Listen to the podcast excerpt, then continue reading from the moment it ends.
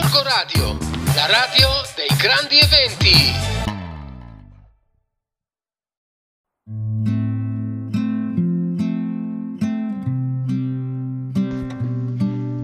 Amici di Gorgo Radio, benvenuti. Oggi vi parlerò dell'argilla. Anticamente l'argilla era usata soprattutto per la costruzione delle case o per fare i mattoni, mentre invece nel corso del tempo si è cominciato a studiare le proprietà che possiede l'argilla e come può essere impiegata per il nostro benessere. Cominciamo a dire che l'argilla è un complesso di minerali L'elemento chimico più importante nell'argilla è il silicato di alluminio, che non si presenta allo stato puro, ma è insieme a calcio, ferro e magnesio, che sono elementi che colorano l'argilla. Infatti possiamo trovare argille bianche, rosse, oppure bruno rossicce e verdastre. Quelle che noi usiamo generalmente per la nostra salute e il nostro benessere sono più o meno sempre quelle verdi, mentre invece le argille bianche vengono usate più che altro a uso cosmetico.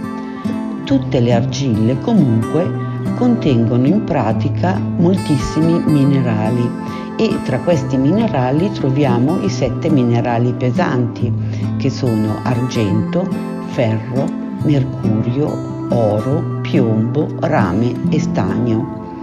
La loro quantità però è molto piccola e così insieme formano degli oligoelementi che dal punto di vista terapeutico sono molto importanti. Prendiamo comunque in analisi solamente due tipi di argille, cioè le argille verdi che sono più terapeutiche e poi eh, prendiamo in considerazione le argille bianche. Le argille verdi vengono usate, uso, possono essere usate ad uso interno ed esterno, mentre invece le argille bianche sono eh, usate per uh, la cosmesi. Di solito uh, le argille verdi che noi usiamo uh, devono avere una grana abbastanza grossa e devono avere un contenuto minimo di silice del, 4, del 40%. L'argilla poi possiede una certa plasticità che è proprio data dal contenuto di allumina in essa presente. Inoltre deve avere un pH praticamente nullo, quindi non deve essere né troppo acida né troppo basica. Infatti, se noi andiamo a leggere la confezione, dobbiamo trovare innanzitutto delle argille prodotti, prodotte da ditte serie, dove vengono riportati i dati delle analisi che sono eh, relative alle sue caratteristiche fisiche e chimiche e eh, pertanto sarà così semplice controllare la validità e la bontà del prodotto. Quelle le argille che noi troviamo in commercio si dividono anche in funzione della loro grana. Possono essere a grana grossa, fine, ventilata o finissima. Quando l'argilla viene estratta, ovviamente deve essere trattata e eh, si mette al sole in modo che possa asciugare. Pertanto eh, una volta asciugata sarà macinata oppure sarà anche ventilata e tutte queste azioni ovviamente coprono dei campi diversi di azione. Possiamo dire però che l'argilla presenta queste qualità. È antisettica, Infatti si tratta di un antisettico naturale perché agisce semplicemente dove occorre e ehm, risparmia quegli elementi rigeneratori che consentono una pronta guarigione. È antitossica, infatti contrasta le sostanze tossiche per l'organismo.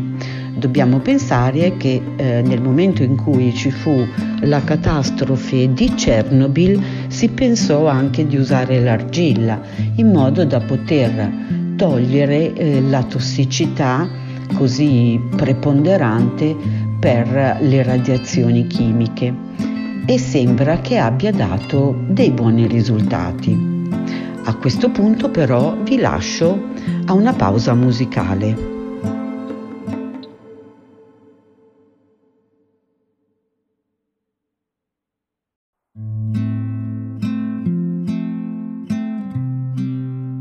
Ritornati dalla pausa musicale, continuiamo a parlare delle qualità dell'argilla. È un battericida, ovvero l'argilla curativa è sterile, è esente da germi e da microbi, pertanto utilizzandola toglierà anche a noi i vari batteri che potremmo avere. Un'altra caratteristica importante dell'argilla è quella di essere cicatrizzante pertanto ha un potere assorbente e battericida.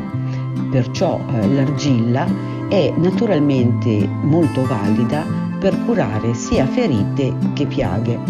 Possiamo anche dire che è energizzante. Ha grandi capacità toniche e di riequilibrio nei confronti della cellula. Questa capacità può essere data per risalire all'elevato apporto di oligoelementi che contiene e che l'uomo riceve attraverso questo medicamento, perché dobbiamo pensare che eh, quando noi mettiamo l'argilla nel, sul corpo o nel corpo c'è un certo tipo di eh, scambio che viene chiamato ionico o comunque è eh, uno scambio osmotico.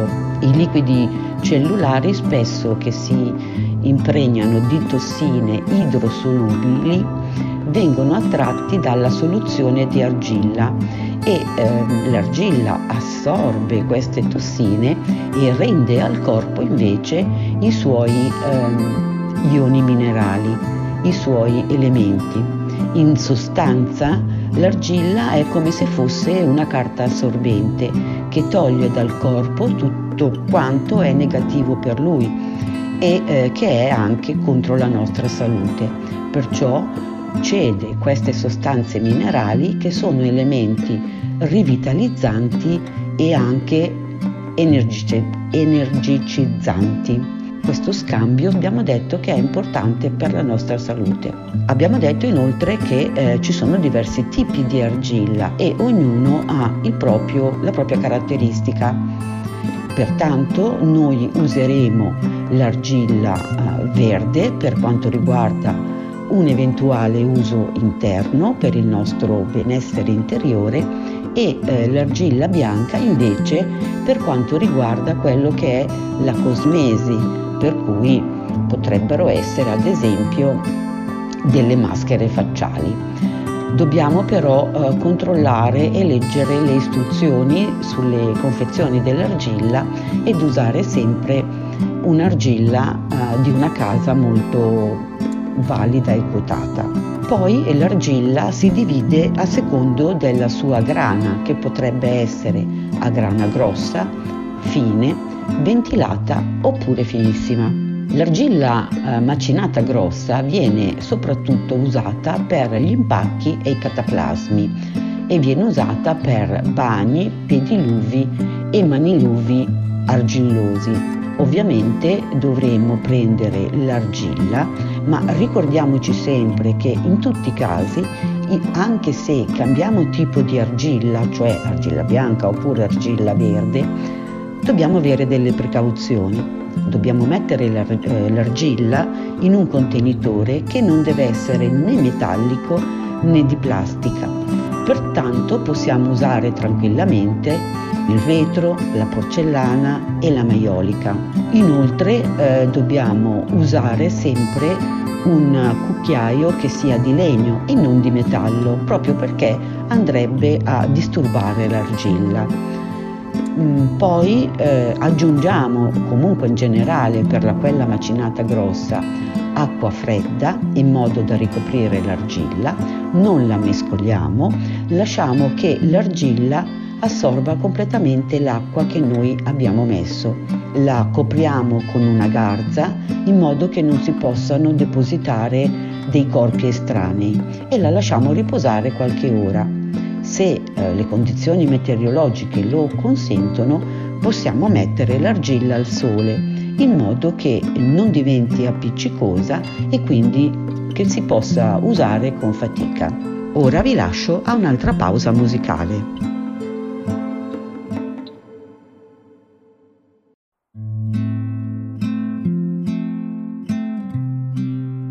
Dopo la pausa musicale siamo ritornati ancora a parlare dell'argilla. In questo caso vi stavo parlando dell'argilla macinata grossa e come la dobbiamo usare. Adesso che l'abbiamo immersa nell'acqua la lasciamo depositare, abbiamo detto, per qualche ora.